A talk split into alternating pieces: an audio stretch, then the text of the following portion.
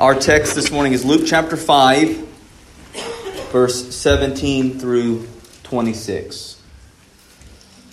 We read On one of those days, as he was teaching, Pharisees and teachers of the law were sitting there, who had come from every village of Galilee and Judea and from Jerusalem, and the power of the Lord was with him to heal.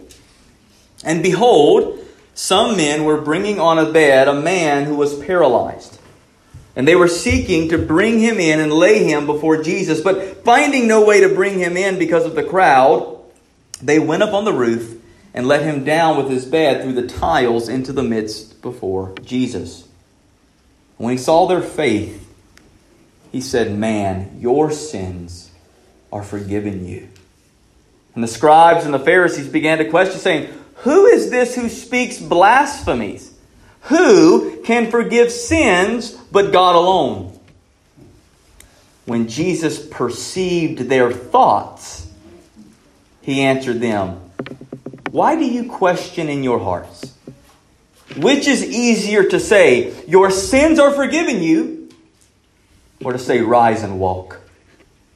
But that you may know that the Son of Man has authority on earth to forgive sins, he said to the man who was paralyzed, I say to you, rise, pick up your bed, and go home. And immediately he rose up before them and picked up what he had been lying on and went home, glorifying God.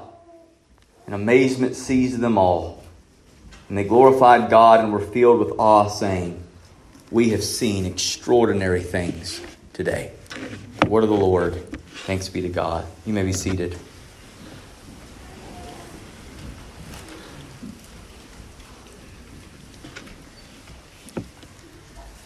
Have you ever felt like God isn't really paying attention to what you need? Does He not see the sickness? Does He not see my dying child? Does He not see the pain of our broken family? Does He not see the wars on the earth? Does He not see the children dying from hunger? Does He not see our needs? Does your heart sound like David's in Psalm 13 when he writes, How long, O Lord? Will you forget me forever? How long will you hide your face from me? Have you ever felt that way? Is that how you feel right now? Do you not see what I need, God? Lord, do you not see what I need? Do you not see what we're going through? My friends, our text today demonstrates something very clear. He absolutely knows. He absolutely knows. He knows the thoughts of every heart. He knows the details of every situation, and He knows the weight of every need. Far better than you ever will. And this story before us shows us something very important. Jesus, in infinite love and mercy, prioritizes and provides for our needs based upon their eternal weight, not our immediate wants. Jesus prioritizes and provides for needs based upon eternal weight, not immediate wants. And that's hard to come to the conclusion sometimes.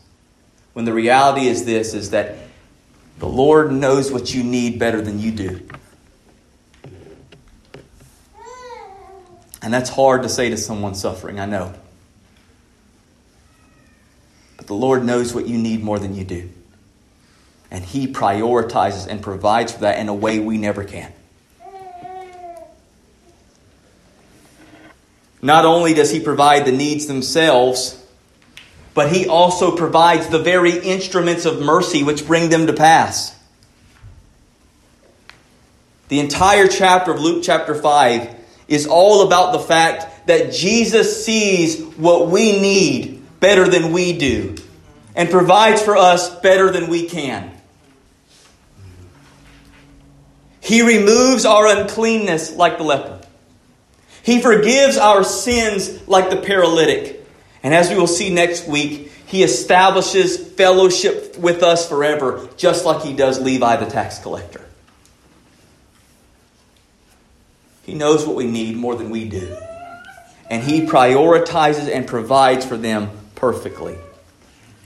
Yet the question that this text will place upon every heart today is in the economy of Christ's perfect provision. Will we stand by as spectators or participate as servants? Will we look on as cynics because of the way he chooses to act or because of who he chooses to act upon? Or will we glorify him as celebrants because of his infinite power and grace, which provides beyond anything we ever could have imagined? The main point of today's message is very simple and straightforward.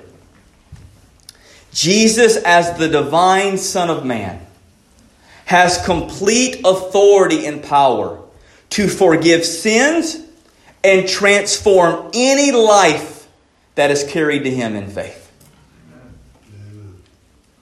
That's where we're going, and I hope you'll see that clearly from the text this morning. The first thing that we see from our text this morning is we see this growing crowd of unique spectators.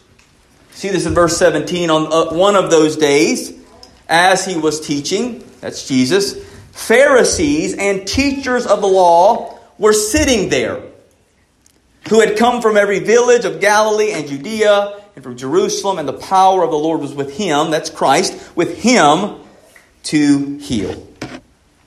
So, obviously, word has gone out about this Nazarene who's doing incredible things. So much so that word has made its way to Jerusalem, and all of a sudden, all of these prime religious leaders begin to come and say, we, we need to see what this is all about.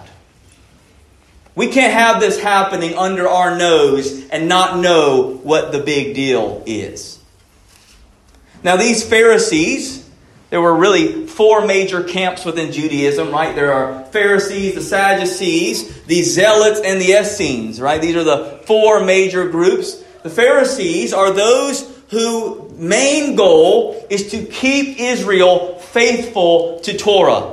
They must stay in line with the Mosaic law. They must stay faithful. For if we are not faithful to Mosaic law and to the writings of the prophets, Messiah will not come. He will not come if we are not doing all of these things to perfection. The Sadducees, on the other hand, were just, they were kind of the religious aristocrats. They were the ones who kept the temple and worked in the temple, but thought very little of the law, did not believe in supernatural realities, did not believe in angels or even sin, they did not believe in the concept of a resurrection. Um, so they were the, the, kind of the very liberal sect, we would say, in our text. The Zealots are just like, we're going to make Messiah come with war. We're going to throw out Rome ourselves. And then the Essenes were kind of like the monks. Like they were the John the Baptist in a way. They would go out to the wilderness, study the scriptures, and merely wait in their kind of ascetic practices, their monks' lifestyles, till the Messiah comes to bring redemption. Many of the Dead Sea Scrolls were kept within the Essene community there in the wilderness. But these are the Pharisees, we are told. These, these faithful, we've got to keep Israel right along with the law. They've got to stay faithful to Torah or Messiah won't come. And then this other group that we, we are referred to as the teachers of the law. Now, most of the teachers of the law were a part of the Pharisees.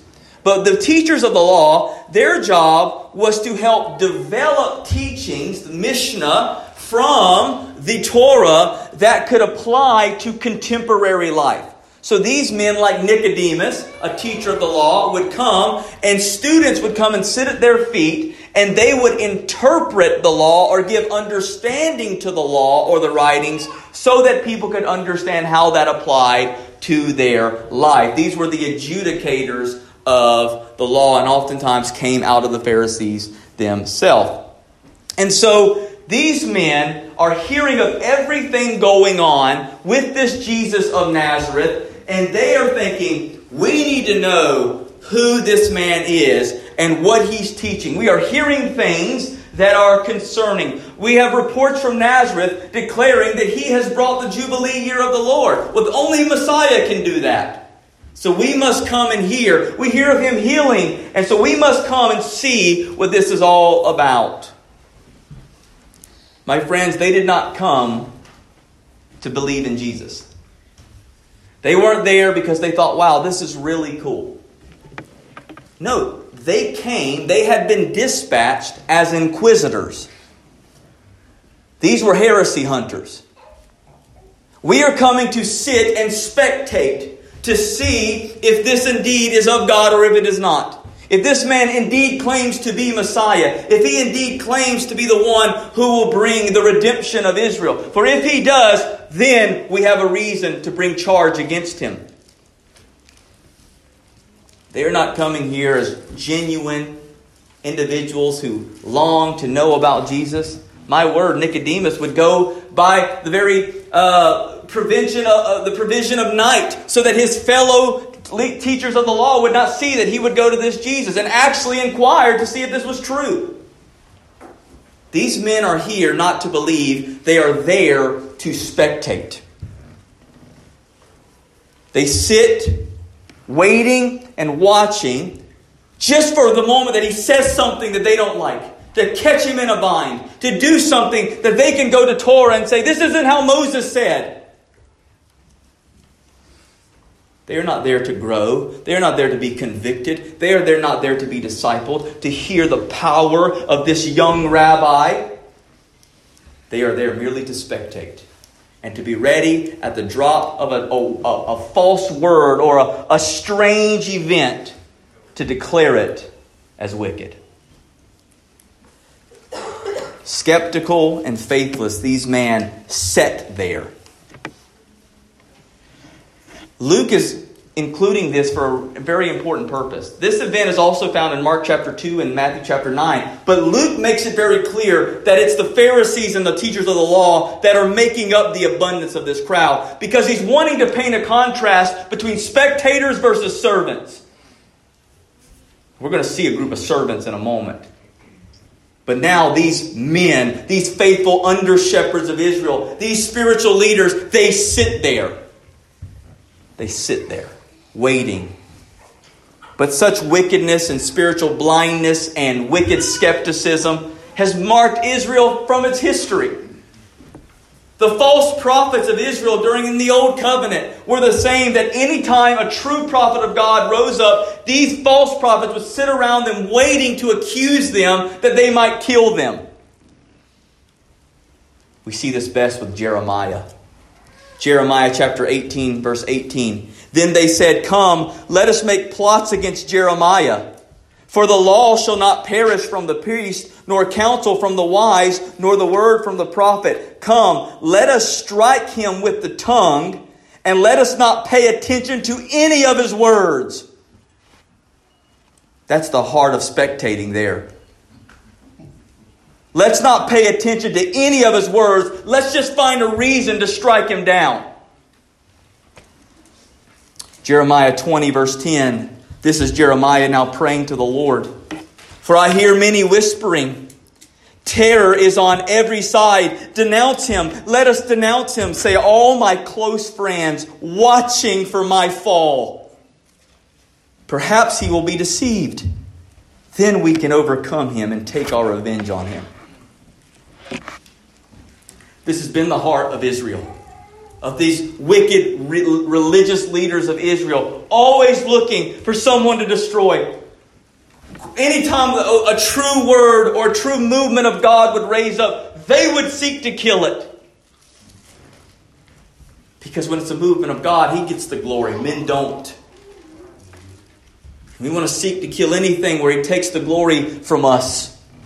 Or he doesn't do it our way, or fit our model. It's outside of our framework, therefore it must be wrong, and we will kill it. We don't even want to hear the words. These men are there to sit by Jesus' teaching, not under it. They sit by teaching, not under it. And there's a huge difference. There are many people who have come to church this morning across the world who are there to sit by teaching, not under it. Who are sitting and waiting for their pastor not to sound like given ex favorite celebrity pastor. And when he does, I'm going to close my ears and harden my heart.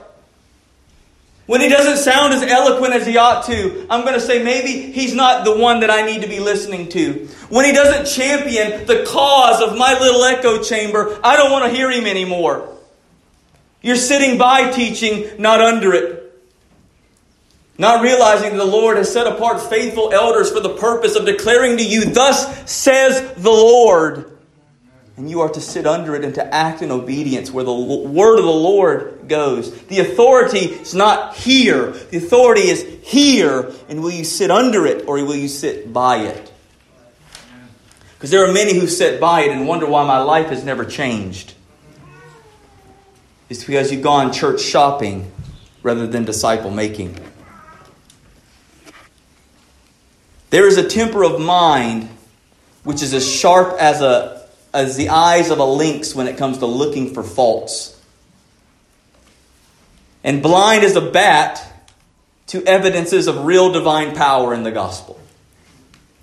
It can see a fault from a mile away, but when God is doing amazing things, it must turn his eyes. It can't see it. The nose of a spectator, which is quick to smell stench, but can't smell fragrance no matter how close it gets. My friends, such uh, spiritual inquisitors, the race of such individuals has not gone extinct. Churches are full of such spectators, longing for messages that ooh and ah in its presentation, but despise those that would convict of sin or demand a change in action or see God work in a way or Christ work in a way that breaks the mold of what they're used to.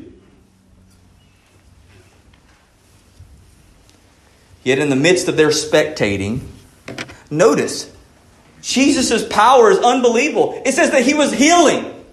While they're sitting there, Jesus is doing incredible healings, and they're just watching just sitting there. How in the world could these leaders not completely surrender to Jesus with all that they saw and heard? That's a real question that you've got to wrestle with. And if you haven't, you haven't thought too much about this. How in the world could all those who saw Jesus say and do what he did not just completely surrender their lives?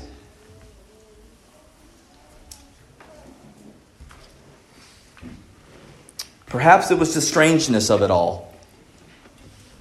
Remember, for 400 years, it's been silent.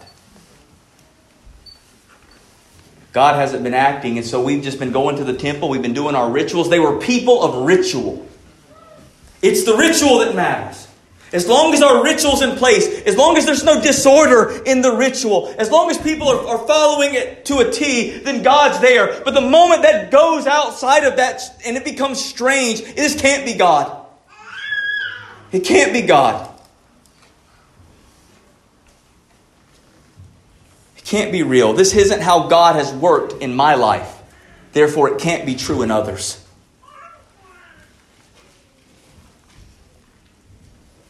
Their awe of Christ's power was crucified in their heart by what they believed to be discernment. My friends, there is a place for real biblical discernment. But then there is just often false and wicked scrutiny that are not the same. Biblical discernment is where I sit over my own heart in judgment of does it align with Scripture. It does not sit in the courtrooms of looking out at everyone else and say, you know, I don't think they do it like me. The Lord has assigned that kind of discernment, that kind of looking for and examining false teachers to the leaders of the church. But when it comes to faithful biblical discernment, it is one which sits over my own heart and hears teaching and says, Is this true in accordance with the word and will I allow it into my heart? That's biblical discernment. But this is just scrutiny. Beware the day when your scrutiny produces more doubt than it does delight in what Christ is doing in the life of others. The day that my heart spends more time in doubt than delight in what Jesus is doing, God help me. God help me. Or maybe it was the fact that they had been burnt by so many false messiahs before. This will do that. There was plenty of false messiahs in those 400 years. Bar Kokhba and so many others. These false messiahs who raised up to, to try to lead Israel in revolution and ended up just getting crushed. And so, when you've been burnt a lot by people, there's an intrinsic response, which is I have to keep you at an arm's distance. Maybe it was that. Maybe it was just fear. It was fear because I've been burnt by men. Therefore, I can't even give my heart over to the reality that this might be true. My friends, don't let the majesty and mystery of what Christ is doing or the fact that men have been shown to fail you in your past keep you from surrendering to Him in the present. Men will fail you, pastors will fail you. Spiritual leaders will fail you. But your salvation isn't based upon men and their failures, it's based upon Christ and his perfections. I'm not asking you to believe in me, I'm calling you to believe on Christ. That's the basis of our faith. So don't let the failures of men blind you from the awe and majesty of Christ. Here, these religious leaders crowded a room to condemn Jesus while he's healing the sick. But you know what these true under shepherds should have been doing? They shouldn't have been sitting there. They should have been going and getting every hurt person, every sick person, every sinner, and saying, Here's the Messiah. That's what these men should have been doing. It was their job to go and carry people to Christ. Instead, they're sitting there. They're sitting there actually blocking the path of faith. God help us from becoming a religious crowd that blocks those who desperately need Jesus from getting there. But this was not true for everyone. For secondly, we see an incredible display of faith. We see this in verse 18 and 19. Behold, some men were bringing on a bed a man who was paralyzed, and they were seeking to bring him in and lay him before Jesus. But finding no way to bring him in because of the crowd, they went up on the roof and let down with his bed through the tiles into the midst before Jesus. Now you can imagine that at this point, as much as these Pharisees and, and religious leaders have heard about this, you can be assured that every sick person, every lame person, every blind person throughout Judea has heard there's someone who can help. There is someone, and I don't know how, but the moment he touches someone or merely speaks it, they're healed. You can imagine the burning desire that developed in that paralyzed man. Because here's the fact he can't get to Jesus. There's nothing he can't do. He can't crawl, he can't roll, he can't do anything to get to Christ on his own. He's left there dead on a mat with no hope, but a burning heart to know Christ. Praise God for faithful friends. Perhaps this man was just crying out, Will someone please carry me to Christ? Will someone please carry me to this Jesus? Or perhaps these were just men who knew him, who loved him, and heard about it themselves. And we know from Mark's account, and we get these little details because Mark's getting this from Peter, but there were four men, and likely these four men were there to eh, carry each corner of the bed. And they, they get up and they grab this man and they carry him on his bed right to where Jesus is teaching. And when they get there, they can't even get to Jesus. Because there's all these religious skeptics and spectators who are crowding the room. They're blocking the door to Christ. They're looking at the men who should have been the ones doing the carrying. But they're just sitting there while a dying world is outside the room.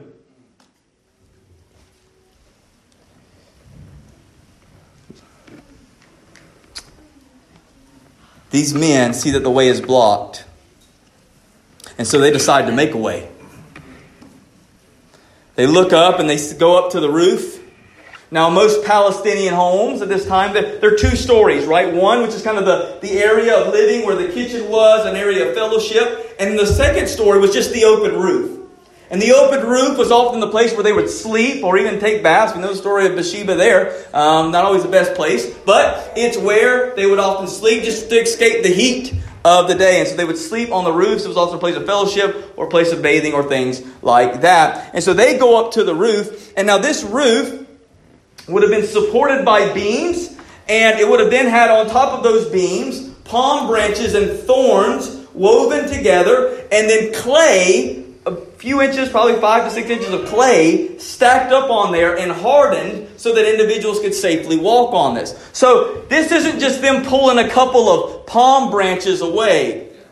They get to the roof, and, and Luke uses the word tiles here, but that word tiles is just the simple, same Greek word as clay.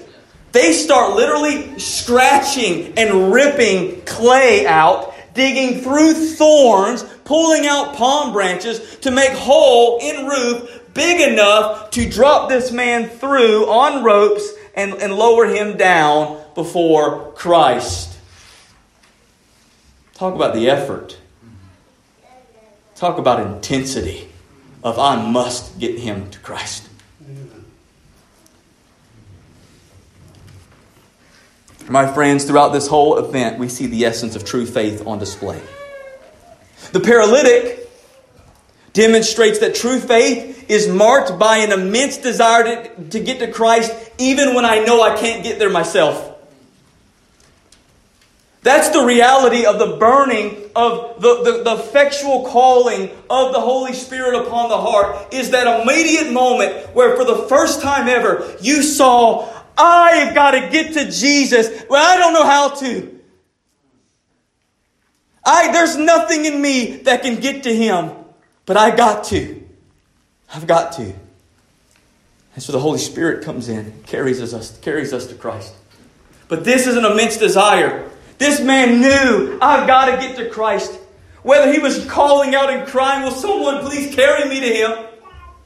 Or whether it was just a begging question to say, Friends, will you please take me? But I must go to Christ. There is never a time where He's like, you know, just put me down. I'm sorry that I'm a burden to you. Your thoughts of being a burden are immediately alleviated when you know, I got to get to Christ. I'm sorry if you got to get me there, but I got to go. I got to get to Christ. Desire, my friends, is fueled by desperation.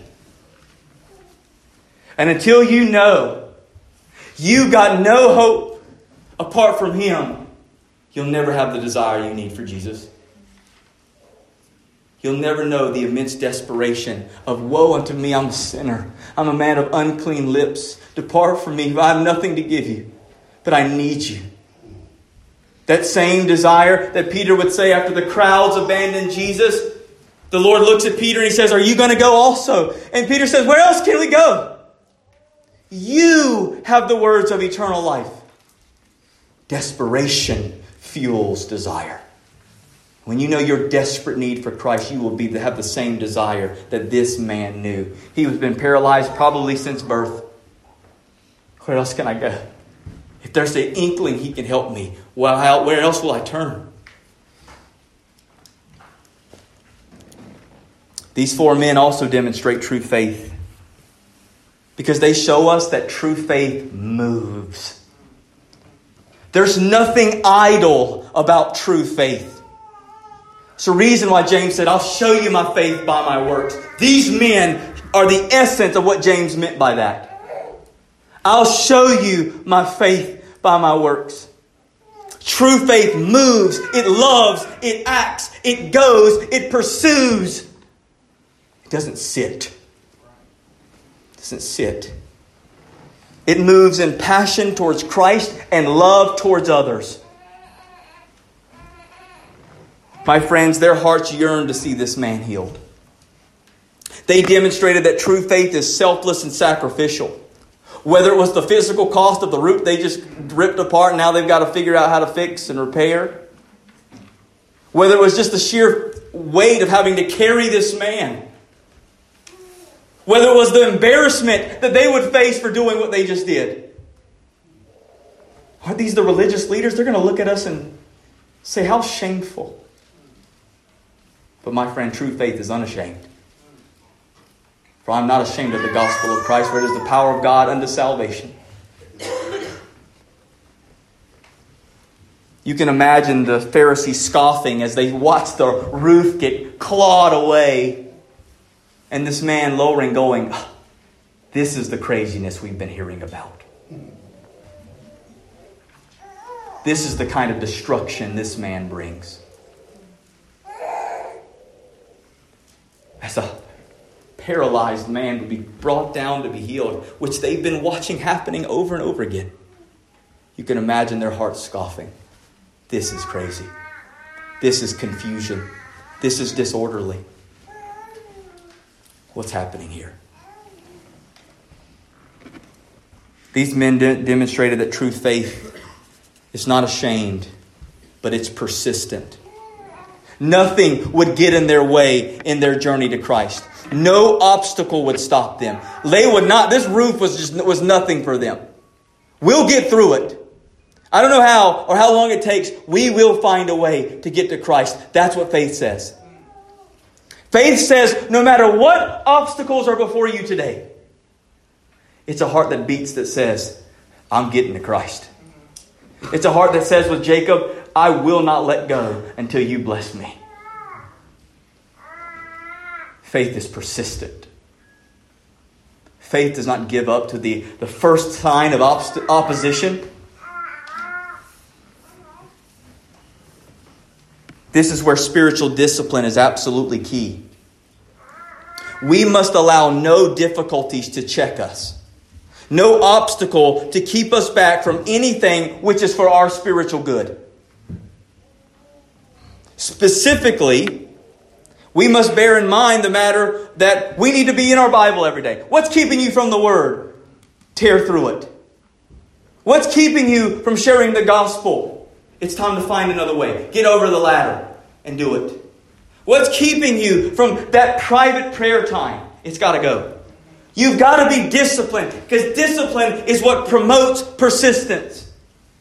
Motivation will only carry you so far. Discipline is greater than motivation. Because motivation won't be there tomorrow, but discipline can be.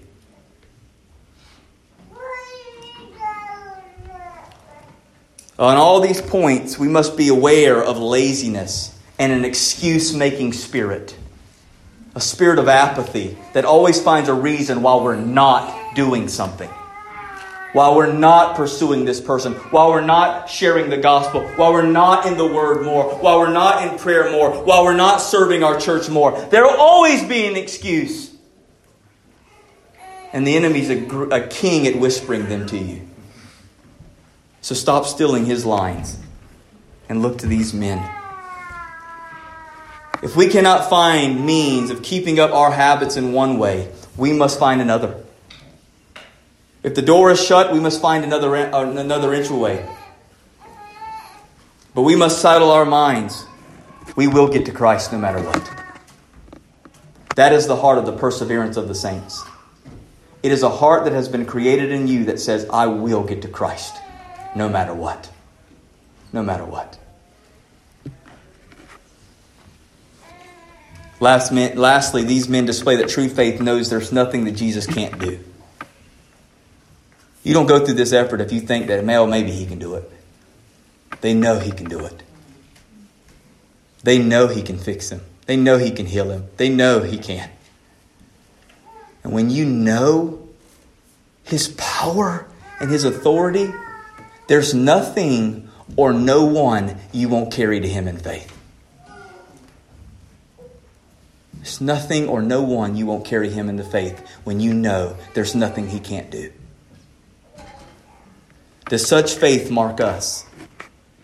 Does such desire, love, selflessness, persistence, and certainty mark our faith? Does our faith move us? Are you moved by what you know of Christ? Are you driven to action? Or are you just okay with sitting by here? Are you okay with coming here like a weekly IV to just get filled up with enough experience to make you feel better about yourself till Saturday? Or are you moved to action? You've been given the ministry of reconciliation, the working for the ministry. You've been equipped for that, saints. Now go do it. Are you not moved by your faith? If you're not, you're a spectator, not a servant.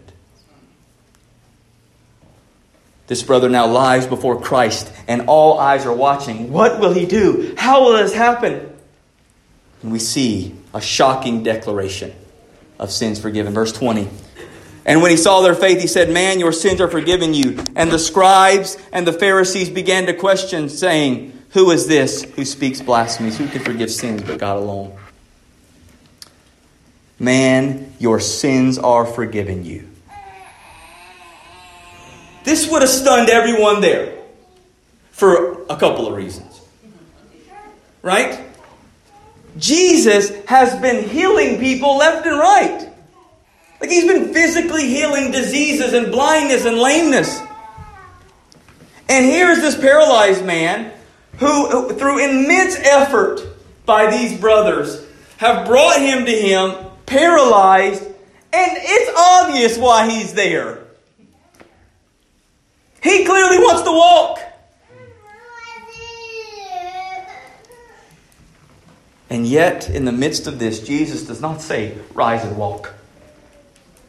He says, Man, your sins are forgiven.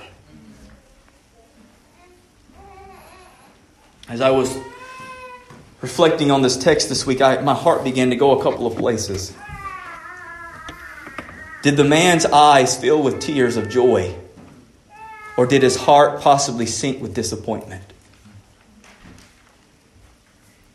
Wait, what? My sins are forgiven. But what about me walking? Don't you know what I need? Don't you know what I need most from you, Jesus?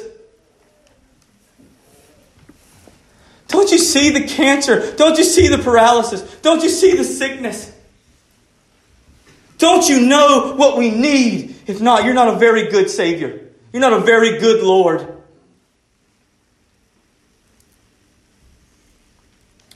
I thought, if this is all Jesus said to that man that day, would they have glorified him still? Or would they have walked away disappointed? That even though this man is now right with God, he's still flat on a mat. Did the sweaty and exhausted friends look at each other with confusion? Clay staining their face, scratches on their arms from digging through a roof, arms fatigued from carrying a man who knows how long. Did they look at each other with frustration? What? This is what we brought him for? All this for just a statement? So often, we want Jesus to change our life without dealing with our sin. And my friends, I want you to know that's not possible. He can't fix your life until He forgives your sin. So often we want plastic surgery, but not a heart transplant. And Christ is no cosmetic surgeon, He's a soul surgeon who transplants and takes all of the wicked and puts in exactly what we need. You see, what they failed to understand is that Jesus had just met this man's greatest need of all. This man's greatest need was not whether or not he could stand on earth, but whether or not he could stand before God. Could he stand before God as righteous as opposed to standing on earth upright? Jesus met his greatest need because of his amazing faith. Your sins are forgiven you. The greatest reward for faith, my friends, is not physical healing. It is the forgiveness of sins which brings peace with God. This man received the greatest reward anyone can forgiveness of sin, justification by faith. Paul speaks of it this way in Romans chapter 5 verse 1 and 2. Therefore, since we've been justified, that's made right by faith, we have peace with God through our Lord Jesus Christ. Through him, we have also obtained access by faith into this grace in which we stand, and we rejoice in hope of the glory of God. Do you see that? He's obtained access to God. In other words, men, you just ripped a hole through this roof, and I just ripped a hole into heaven so that he can get there. Because his sins are forgiven. His sins are forgiven. You brought him to me, I just carried him to God. His sins are forgiven. His greatest need was met. This man was brought to be healed, but the healing was far greater than anyone could have ever imagined. My friends, Jesus is changing the dynamic that they're expecting. He is no mere faith healer, no mere physician of physical remedies and problems. His power extends deeply into the spiritual realm, far beyond the removal of evil spirits, but even now of personal sin. Only a power which can deal with our sense of sin and soothe that into a blessed assurance of pardon is strong enough to actually grapple with the other aspects of our misery. My friends, if Jesus came and brought world peace, if he came and eradicated poverty and brought the cure for cancer, if he came and wiped away all evil, well, let me make clear. If he came and wiped away all evil, there'd be no one here today. But let's be clear. The Lord had already started over once. And how does the very next scene we get after him flooding the earth what happens? A drunken father shamed by a rebellious son. And guess what? If he would have came and brought cancer, we would have found another way to pollute men. If he would have came and brought poverty, we would have ended poverty, we would have found another way to enslave our fellow brothers. If he doesn't deal with sin, none of the other misery can he touch. He came to address the greatest need. Because only when our sins are, are, are covered and forgiven and our hearts change, then can we actually be put to work at eradicating the other things. There's a reason why we have the world of medicine that we do. There's a reason why slavery was abolished. It's called Christianity. And anyone who doesn't want to believe that doesn't know history. There's a reason why the Western world is where we are on the basis of rights and civilization. And it's not because of Plato, it's because of Christ. And we seek to build a tower and remove the foundation and wonder why everything's collapsing around us. The world will change, but only when sins are forgiven, when sins are removed. And that's what he came to do, first and foremost. It would be useless to give a man dying of cancer medicine for acne. But that's what we want. We want to trim away every symptom, but never address the root. Prune away every piece of bad fruit and get angry at God over it when the root of the problem's in us. And that's what he came to save. That's what he came to remove. so that everything else might be added unto you. What would have been what, what, what, what, what would the world have been had Christ merely come to treat the symptoms of sin but not destroy the root of it? It would have been a continual path to hell. My friends, if he would have just said, rise up and walk, great. Now he can walk for the next 40 years right to hell.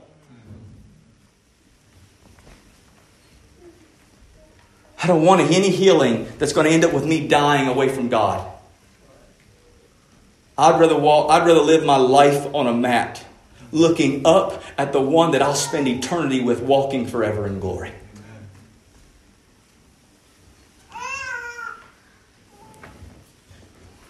Jesus not only meant what he said, but he makes the statement in such a way that will now ensure there's no going back. He knows what these inquisitors have come for, and he's given them exactly what they want. We see a serious challenge to Jesus' identity verse 21 to 23. And the scribes and the Pharisees began to question, saying, Who is this who speaks blasphemies? Who can forgive sins but God alone? And when Jesus perceived their thoughts, he answered them, Why do you question in your hearts which is easier to say, Your sins are forgiven you, or to say, Rise and walk? These men's heart burnt with anger. How could he say that? Of all the things, forgive sins? Only God can forgive sins. Now, hear me. Theologically, they are absolutely right. Hear me. Their theology is spot on at this point. Only God can forgive sins. And so, if Jesus, well, I'll let you put your mind here for a second. Let you put some deduction here.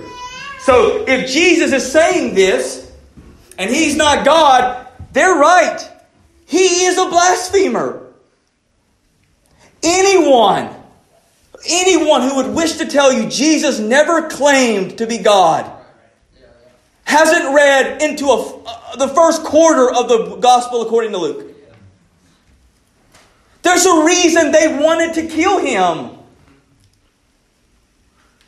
And notice, it had nothing to do when he was a good teacher. It had nothing to do when he was a good healer. But the moment he sought to touch sins, they sought to kill him. And there's a whole lot of people like that today. I'll take Jesus, the great teacher. I'll take Jesus, the faith healer. But you keep away any concept of Jesus, the only Savior. You can't have the other without this. Only God can forgive sins. Isaiah chapter 43, verse 25, the Lord declares, I, I am he who blots out your transgressions for my own sake, and I will not remember your sins. They are right. Only God can forgive sins. Their theology is spot on. But here is a warning to us this morning because it shows us that you can have all the right theology and no relationship to Jesus. You can have all the right theology and miss him when he's right before your eyes. I'm not undermining bad theology. You need good theology. But if it doesn't flow out of an intimate knowledge of Jesus and my life and my relationship with Him first, it is all vain. And it will do nothing more but puff you up to bring about a terrible fall in the end. These men were right in their hearts, but Jesus sees their heart. Notice, they don't say this stuff. Jesus perceived their thoughts. Okay, this is already telling us something else about Jesus. So not only is he forgiven sins, but he's literally seeing into people's hearts and what's happening there. So, in other words, it didn't matter that they were there. It was mattered what they thought. You could be here, but what are you thinking? Because Christ sees it. You can confuse me and everyone else here in the morning by raising your hand, singing the song, and smiling at me at the end and saying, Great, great message, Pastor. Wonderful, thank you. What does Christ see right now? Where does he see your heart being carried right now? Hebrews chapter 4, verse 13 No creature is hidden from his sight, but all are naked and exposed to the eyes to, of him who, to whom they must give account. Jesus puts their hearts before their eyes. You want something to spectate? How about your own heart?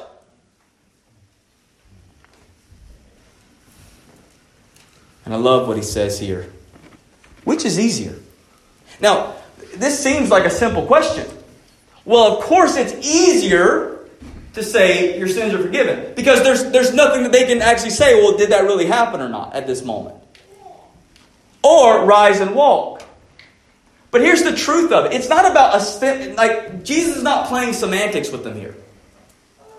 He's making a really clear, a, a very astute point.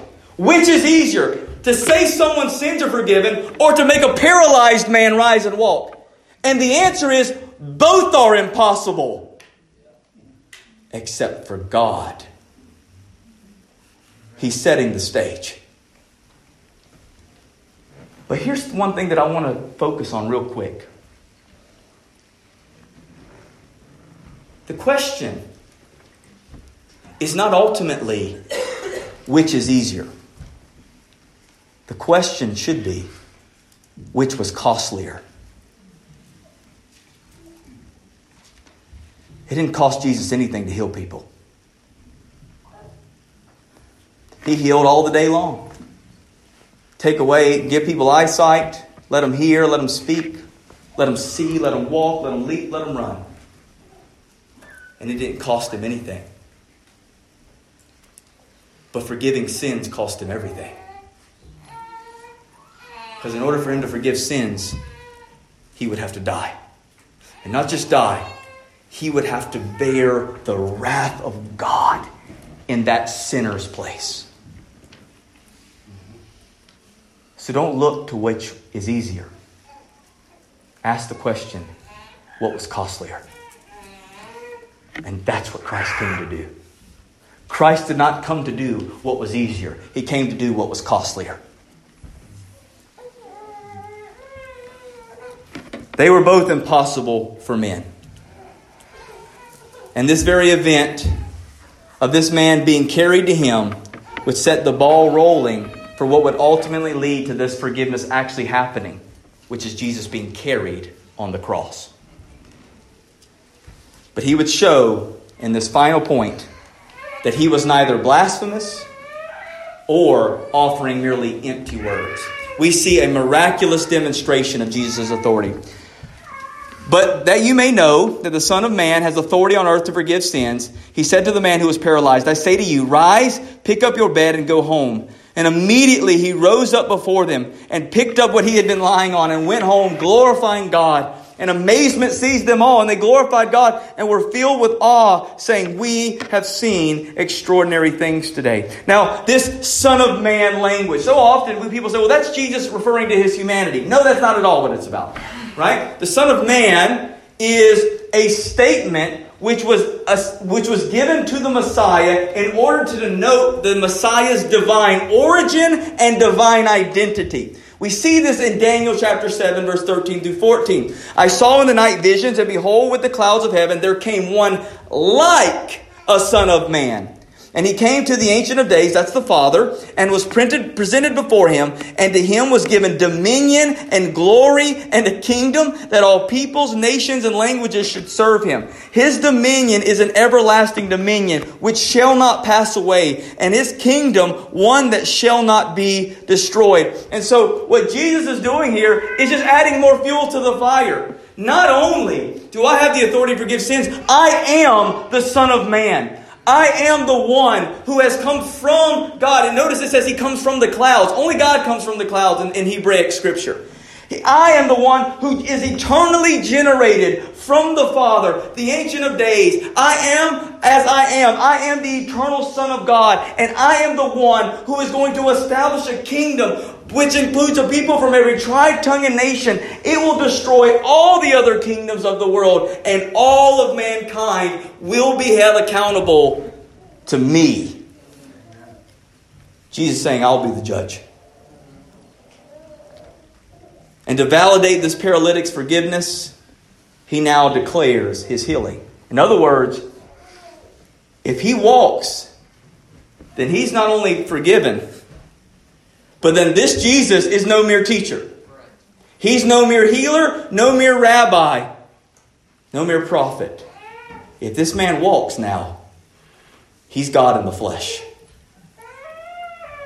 And oh, my friends, did he walk? He walked. God is not going to allow a blasphemer to let a man now walk for everyone to see and so that he gets the glory. It's just like the resurrection. If he really didn't die for sins and those sins weren't perfectly met at Calvary, then he doesn't come out of that grave. But he does. God vindicates the authority and power of his son. And the man walks. Three commands rise, pick up your mat, and go home. And the par- paralytic faithfully does all three. I love this picture because the paralytic walks away carrying the bed that once carried him. He carries the bed that once carried him. A life completely transformed, forgiven, and healed, all because he had been carried to Jesus. My friends, that is true for everyone who is brought to Christ. Sins forgiven and souls forever healed. There is no life that he touches that isn't changed immediately. And my friends, I want you to know this today. Uh, please hear me today. As someone who in the last 48 hours lost my grandmother to a battle of cancer, but is absolutely rejoicing today because I know where she is. Jesus will physically heal every person that is in him in faith, either now or in eternity. And right now, my grandmother knows no cancer. You will be healed. But your greater need is not the physical healing, it's eternal salvation. And He gives that immediately when you receive Him in saving faith. Every step of this man's life declared God's glory. What about yours? I want to close with these final takeaways and this beautiful story of, he- of salvation and healing. Five things. First, be servants, not spectators. Faith moves, it moves you. Don't, don't come here and just say, all right, well, well, what did I get from today's service? Ask, what will you do in light of it? What will you be in light of everything Christ has done for you? Who is it that you will go after? How will you pursue him more intensely, more, more in a way that is just unstoppable, that nothing will get in your way, that you'll be unwavering in going after and pursuing Christ, not only individually, but in carrying others to him as well? Be servants, not spectators. Ask, Lord, what, how can you use me? Where can I serve you? How can I serve your people? Who can I carry? I don't have much, Lord, but whatever I have, use it for your kingdom, use it for your glory. Be servants, not spectators. Faith moves. Secondly, who you surround yourself with matters. Do you got friends keeping you from Christ or carrying you to Him? Because if they're doing the former, you don't need them. I don't need someone who sees my immense yearning for more of Jesus to say, Sorry, I'll leave you there. I need brothers to carry me, and I need to carry them. Who you surround yourself with matters. Do not be unequally yoked in your intimate relationships with a spouse, with a boyfriend or girlfriend, and especially with your other friends. Don't be unequally yoked. I'm not saying don't have a heart for the world. I'm not saying don't go after them, but I'm saying who you let at, who you let at the table of your life matters. Are they carrying you to Christ or are they keeping you from him? Who you surround yourself with matters. Thirdly, Jesus is either a blasphemer or a God. That's it. There's no in between. You don't get good moral teacher. You don't get awesome ancient Eastern, Middle, Middle Eastern, you know, healer. You don't get maybe kind of a Buddha guy. You don't get any of that. And he's definitely not a lunatic, so he's either a liar or a Lord. I don't, I won't allow the lunatic to come in there. He, he does too much that, that removes any concept of someone who doesn't is not in their right state of mind. He's either a liar or a Lord, and everything about his life attests he is God in the flesh. You don't get an in between. You don't get a, a, a fence to sit on here. He's either a blasphemer or God, and everything says he's God. It screams it from the pages of Scripture. So repent and believe that you serve God. God when you look to Christ. For forgiven sins is our greatest need. And that's your greatest need this morning. When you walk out of here, no matter what else you face today, the, the question that you most need to ask is Are my sins forgiven?